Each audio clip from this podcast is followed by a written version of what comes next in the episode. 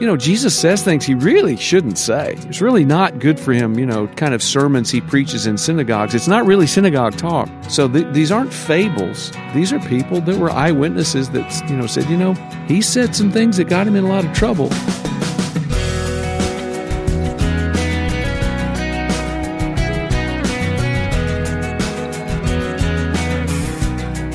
Welcome to this week's first person interview, and our guest, singer, songwriter, and Bible teacher Michael Card, who's going to lead us in a conversation about the Gospel of Luke. We'll get started with Michael in just a few moments.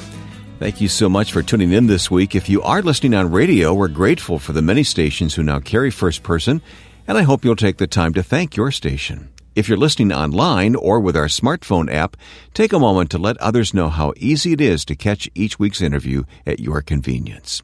And a special thank you to the Far East Broadcasting Company for their support. Learn more about FEBC's mission of taking Christ to the world by radio and new media at firstpersoninterview.com. Michael Card is back with us today to continue our series looking at each of the four Gospels. Over the past few months, we've examined Matthew and Mark, and now we come to the Gospel of Luke as we look at both the person of Luke and, more importantly, the person of Jesus as described by Luke. And we jump right into the conversation as Michael introduces us to Dr. Luke. Most doctors in the first century were slaves. Most professional people were slaves. We don't understand what a slave culture is all about. In a slave culture, because, you know, obviously we had one in America for a long time, you don't aspire to be a doctor or a lawyer. In a slave culture, you aspire to do nothing, right? So in the South, we had what were referred to as planter elite. And these are rich white guys who do nothing but, you know, go to parties and and sort of you know fritter their lives away. And that's what basically in the first century, the same thing. You have a slave culture, so that even someone like Pilate, Pilate gets all of his work done, you know, early, early in the morning, and the rest of his day is spent in what is referred to as a day of organized leisure. In a slave culture, that's how you live. So mm. you go to the baths and you get a massage and you exercise at the gym and you go to, you know, a meal and even the way they eat, they eat at this low table called a triclinium, a three-sided table. You lean on your left elbow and you just eat with one hand. Even that, why do you eat with one hand? It was because the slaves cut the food up. Oh, you know, it's it's a slave culture, and so um, yeah. So Luke is almost certainly a slave. He has the the the the uh, the job of a slave. Most or lots of lots of doctors were physicians. The Emperor Domitian actually closed the medical school in Pergamum to slaves because so many slaves were becoming doctors. He he shut it down, and then um, he has a slave name. Luke is a slave name. Lucius? It's it's a shortened form of the name Lucian. Lucian. Yeah, okay. and Paul has a has a, a relative named Lucian. So this really makes the scholars' heads explode. I'm I'm convinced that Lucian. Paul refers to him twice. He his his, uh, his relative Lucian uh, purchases a slave for Paul. What whatever uh, his uh, his uh, physical problem was, whether it was blindness or malaria, we just don't know. He purchases a slave, and the slave was named for the owner. And the the slave, there's two ways to, to name slaves in the first century. You give them a shortened form of your own name, and you can actually develop an ear for this. Paul has lots lots of his companions are slaves. He refers to them as his fellow companions, his uh, his his the his co-workers who are freedmen. He refers to as slaves. So Paul reverses that whole thing. But one of his men is a guy named Demas. Okay. That's a shortened form of the name Demetrius. Oh. See? So and Demas is described as a slave. So so Luke is a shortened form of the name Lucian. So he has a he has a slave name. He has a slave's occupation. And if you read the gospel looking for it, um, that really becomes kind of the identity of of uh, so many of the people in his in his gospel so many of the parables are slave 16 of the 35 parables are slave parables. And the slaves are always the good guys. Mm-hmm. and beyond that he's very interested in marginal people in the yeah. poor women. in women who mm-hmm. are very marginalized in mm-hmm. jesus day. Yeah. Yeah. Have have you ever heard the uh, the the passage in acts where they meet? Read it to me. It's really interesting. This is acts 16 uh, paul and his companions traveled through the region of phrygia and galatia. Having been kept by the Holy Spirit from preaching the word in the province of Asia. Now, does that bother you? that really bothers me. So they, the Holy Spirit Mm-hmm. Prevent from you Asia. from preaching. Yeah. Yeah. Uh, when they came to the border of Mysia, they tried to enter Bithynia, but the Spirit of Jesus would not allow them. That should bother you. them. So listen to the pronouns. So they passed by Mysia and went to Troas. During the night, Paul had a vision of a man of Macedonia standing and begging him, Come over to Macedonia and help us. After Paul had seen the vision, we got ready at once to leave for Macedonia. So We means. Luke has joined them. hmm So we that we have th- this is uh, this is Luke uh, Luke sixteen ten. It's when the we passages begin. So it's all before that. It's they, they, Oh, they, okay. they, they, and then all of a sudden it's we. And again, so let's let's think about what that means. So the Holy Spirit won't let them go to Asia. The Spirit of Jesus stops them. What's happening? Paul is being funneled to Troas, where he meets Luke. I think that explains That's those two. fascinating. Yeah, I think uh, it's I- I fascinating love it. too. I love it. And that's the kind of detail that we can miss if we just skip over it. Right. You and I have read that passage a hundred times and, and never noticed the pronoun shift. But I'll tell you, those two unique, you know, kind of statements, the Holy Spirit stopped him, the Spirit of Jesus stopped him. I think we have to develop this sort of attitude. When something like that happens, we got to stop and go, whoa, what? hmm The, the Holy Spirit doesn't want to go to Asia? Come on. And uh, then you realize, ah, something else is going on. And so A Paul, greater purpose. I think Paul and Troas meets, and it's right before they get on a ship. And the other thing we think uh, we believe about Luke is uh, he was a he was associated somehow with maybe he was a ship doctor uh, because we have uh, a lot of nautical language that's unique in Luke. In fact, the the best description of ancient shipping in the world is Acts, Hmm. where they cut the anchors and they you know let it head into the wind and all that. So we put out to this. There's lots of uh, lots of technical nautical language, And of so- course, there's medical language uh, throughout the book of Luke that we we do miss that too. w- we do, and it's one. That's one of my favorite parts. Uh, Luke's language is. Uh, he's a very educated person, which you would expect from a, a doctor, and um, he uses. I think s- there's 700 words that Luke uses that don't appear anyplace else in the New Testament, and he's kind of like my father. My father was a doctor. My father used medical terms when he didn't need to use medical terms, or he would use medical things when he didn't ye- need to use medical things. I remember him one time driving a, a, a, a nail into the drywall with his reflex hammer, the hammer that he hit you on the knee with. Yeah, th- those are rubber hammers, right, They're rubber. And the thing is, but the thing is, that's the only hammer my dad had. and so Luke will say, I've carefully autopsied everything from the beginning. Oh, okay. He doesn't need to use that word, but that's the word Yeah. he uses. John the Baptist baptizes for the remission of sin. It's the same word we use for the remission of cancer. I remember you also talking about um, he was writing down something, and it was the same word as for prescription. That's that's uh, yeah, uh, uh, uh, uh, Zechariah, uh, John the Baptist's father. He says, "Give me a tablet," and the, what the but the word is a prescription tablet. Maybe we can talk more about that in a minute. Yeah. We're going to assume that Luke was a slave. Yes, We know that he was a medical doctor, yes, historian. I mean, he really uh, Book Yeah. of Acts. You know? yeah. He, he's very well. He here, here's a great here's a great bet that you'll you know, you'll uh, you'll never lose. Who's responsible for more of the New Testament than than anyone?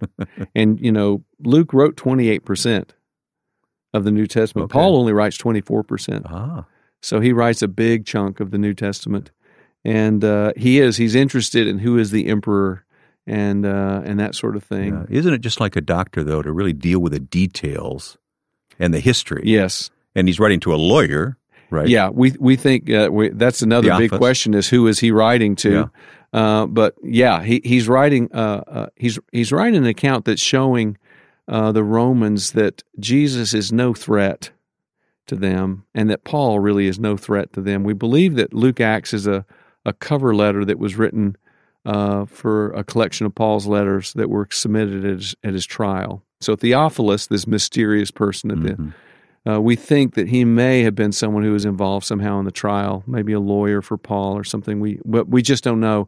There's so much we don't know about these uh, these these documents. So much we don't know yet. Yes, yes, yes, yes. But another interesting thing, though, when in, in the opening, uh, Luke tells us that uh, he spoke to eyewitnesses, and uh, if you if you read uh, you, the the first church historian Eusebius, you read that there was this concern right around in the 60s and 70s AD in the church that we we we get the eyewitness accounts of Jesus' life because the, the eyewitnesses are dying.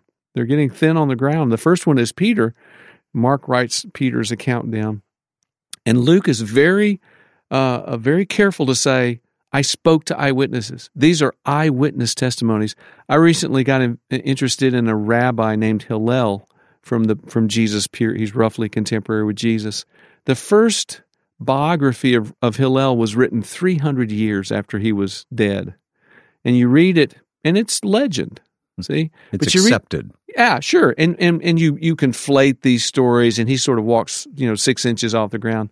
But you read the Gospels, you know, Jesus says things he really shouldn't say. It's really not good for him, you know, to the kind of sermons he preaches in synagogues. It's not really synagogue talk.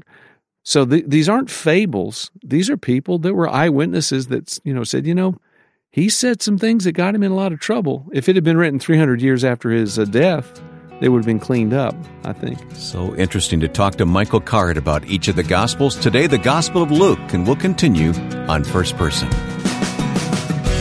This program is listener supported through your support of the Far East Broadcasting Company. I'm Ed Cannon of FEBC with a word of thanks for your prayerful support of what God is doing through radio and media in many countries.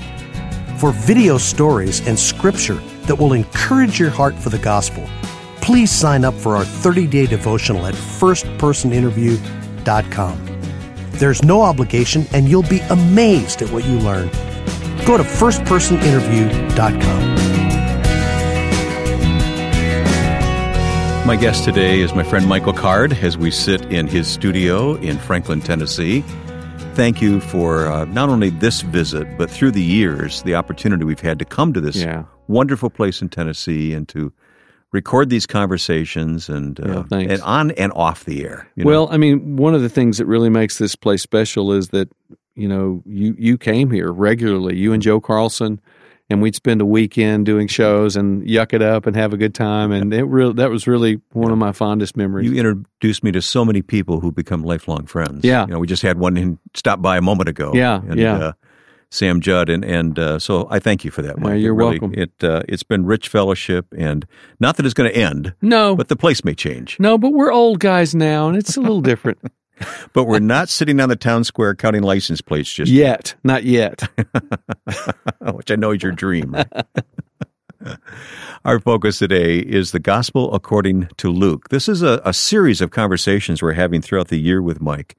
And I want to remind you that each of these Gospels, Mike has written a book to uh, talk about that Gospel. It's available from InterVarsity Press, and we'll put links to the, both the book and the, the CD of music that goes with the, the study of each individual Gospel. We'll put mm-hmm. information about that on our website, uh, firstpersoninterview.com. So we're talking about Luke today. Um, we've talked about several very interesting things. Anything more we need to know about the man Luke? Well, isn't it interesting that two of the writers of the Gospels were also companions of Paul. Hmm. Mark, right, is a companion of Paul, and Luke is a companion of Paul. And he actually in the in the the book of Philemon, he mentions the two of them in one statement. Hmm. You know, mentions Luke and Mark in is one statement. Only Luke remains with me. What? Well, it's uh, Philemon twenty four. He says, "Epaphras, my fellow prisoner in Christ Jesus, sends you his greetings, as do Mark, Aristarchus, Demas, and Luke, my fellow workers. So Demas and Luke, those are slaves, see? Yeah. And he refers to them as his fellow workers. Yeah. But yeah. Um, am I thinking of something else though where he says only Luke remains with well, me? Well, later on, I think Second Timothy, he talks about the fact that only Luke is with him, that everyone else had deserted him. And uh, the idea, I think, being that, you know, the trial hasn't gone well and, and he's going to be put to death yeah. pretty soon. So Luke is kind of ever present yeah, and we, that tells us a lot about Luke. I mean, well, another thing, you know, ask yourself, okay, if, if you have traveled with Paul, how would you expect that to impact your understanding of the life of Jesus? Mm. And so Paul is the apostle to the Gentiles. And so what do we find in the Gospel of Luke? We find this big focus on the Gentile mission. hmm You know, Simeon says Jesus is a light to lighten the Gentiles, and and uh, Jesus tells these stories, and he really shouldn't. But Jesus will go into into synagogues and preach sermons, and his synagogue sermons are always about the fact that God reaches out to Gentiles before he reaches out to Jews, and it never goes well. What is the portrait of Jesus we get from Luke? Yeah, Luke uh, Luke gives us a picture of Jesus who is um, very intuitive. Uh, he is he is interested in marginalized people. Uh, he's he really has come to turn the world upside down. Um, that that the theologians call it radical reversal. In order to be really rich, you let go of your money. In in order to become uh, a, a really mature, you become a child. In order to be really free, you become a slave this up that's this upside down uh, nature of the of the kingdom. And I think one of the reasons Luke is interested in that is that he's a slave and he's experienced sort of the the marginal part of of of, of life, and he's very interested in the fact that that the people really the major theme in Luke is is that people who should understand Jesus never do, and people who really shouldn't always do. And you can go right through the Gospel of Luke and see these pairs of people. I think my favorite pair is the first pair uh, uh, Zechariah, you know, father John Mhm. the Baptist. Okay, who's he? He's a priest. hmm Where is he? He's in the holy place. who's he talking to? Gabriel. Does he get it? No. No, he doesn't get it. How can I be sure about this? He shouldn't have said that. the very next scene, the same angel, Gabriel, who is God's messenger, uh, he goes to Mary. Who's Mary? She's probably a 15 year old girl in Nazareth, which is this little impoverished village, maybe 100 people. We have just found the first evidence of a first century dwelling in Nazareth. Hmm. And it's not that it wasn't there, it's just that it was like mud huts. It's just little little shacks built over caves. Nazareth was, you know, can anything good come from Nazareth? That kind of thing. So Gabriel comes to her and tells her really a more unbelievable message, and Mary immediately believes. So the priest doesn't get it, No, no, but, but, the, little girl, does. you know, and the rabbis would say, better that the law be burned than given to a woman. Hmm. Every time a man looks at a woman, he, he inherits Gehenna. So women were very marginalized, but the women in Luke's gospel, you know, yeah, I want to talk about that. oh yeah, Uh, how Jesus treats women as well. yeah, the, he, he has wonderful relationships with women, women, and and what you need to know is, uh, for example, the woman, uh, the Samaritan woman at the well, and and the, the the evidence is right there. The details are right there. The the disciples come back with their food, and Luke is very clear. His disciples were surprised to find him talking to A woman. a woman, not a Samaritan. Mhm. See, Galileans speak to Samaritans all the time. They go through Samaria all the time. Yeah, That's not the they issue. Do business. But Mhm. Jesus is speaking to a woman. And in Jesus' day, men don't speak to women in public. Men don't speak their own wives in public. In fact, one rabbi divorced his wife for having the gall to speak to him in public. That's the world that Jesus is in. And so, I mean, people who say that, you know, somehow the gospels are anti woman just haven't done their homework. Yeah. Jesus is marvelously open, and mar- marvelously sensitive to women. And I also like in the Gospels in general, we get the idea, we get the, the, the teaching, the understanding that women supported Jesus. Oh, it was the women who. And that's only Luke. Only Oh, Luke is it only Luke? That's I only couldn't Luke that tells that. us that there's this group of women, and he gives us their name names. And one of the women is the wife of of one of Herod's stewards. And so The head of the household kind of thing. right, and yeah. but so what does that mean? Well, that means that Luke has spoken to eyewitnesses. How does he know all this stuff that goes on in Herod's house? You know that Herod had longed to see Jesus, and and the the interview when when uh, Jesus is sent to Herod. Well, Luke has spoken to the wife of the steward. You know, he probably knows this woman. Uh, for me, one of the, eh, the the most interesting eyewitness facts. You read the the nativity of Luke, and Luke is really the only true nativity of Jesus. Uh, he knows what Mary is thinking. See, she treasured these things and pondered them. Where does he find that he out? talked to her. He talked to Mary. We know that Luke was in Ephesus, and we believe that John took Mary to Ephesus. John dies in Ephesus, and the tradition is that Mary died there. So, I mean, how about that? The, the, the, the nativity account that we have in the Gospel of Luke is from Mary's point of view. Jesus, the, the story of Jesus 12 year old in the temple, that's only in Luke. See, we got to ask ourselves, why is this only in Luke? So Luke was the originator of the first person program. Ah, yeah, that. Oh, exactly. well, he spoke to eyewitnesses. Yeah, Yeah. rich. This I, is eyewitness testimony. I love that. Yeah. There's so much here, and in all the Gospels that we just we don't we don't spend enough time. We don't interact with them enough, do we? we, we don't. Well, you know, sometimes over familiarity is a curse. You know, there's only one translation we read, whatever it is. I'm not arguing for one translation over another. I mean, I'm an NIV guy. And the problem with me, Wayne, is I usually know what the next verse is going to say. Right. So I think I know what it means. hmm And it's like when I'm talking to my wife, you know, I know what she's going to say, right? At least I think I know what she's going to say. Susan, if you're listening, No, no, she she knows this. She knows this. You know, that's not a very good listener. Someone who who assumes that they know. Part of the way that all the gospel gospel writers write is that they say things that are really disturbing sometimes, and if you're not disturbed, you're not getting it. I think I've asked you this question of each of the previous two Gospels as Uh-huh. we've had these conversations. But your favorite part of this book of Luke? Oh, my favorite story, I think of all the Gospels, uh, including John. In, in, in chapter 7, uh, there's that I- engagement that Jesus has with the Roman centurion in uh, uh, Capernaum. And when they've actually, not long ago, they did excavations and they found a Roman military camp. So there's the evidence for it. But this, uh, this centurion uh, sends uh, the elders of the synagogue, and he's, he's built the synagogue for them uh, to ask if Jesus will heal his his slave. And the elders say, "You need to do this because he deserves it." See, he built our synagogue, that sort of thing. And uh, and so Jesus goes, "Okay." So he's on his way to this guy's house, and the soldier thinks again, and he sends a couple of his friends to Jesus, and he says, "I don't deserve it, Hmm. but I want you to do it anyway." And Luke says Jesus is amazed. What is he amazed at? He's amazed that this man is willing to ask for what he knows he doesn't deserve.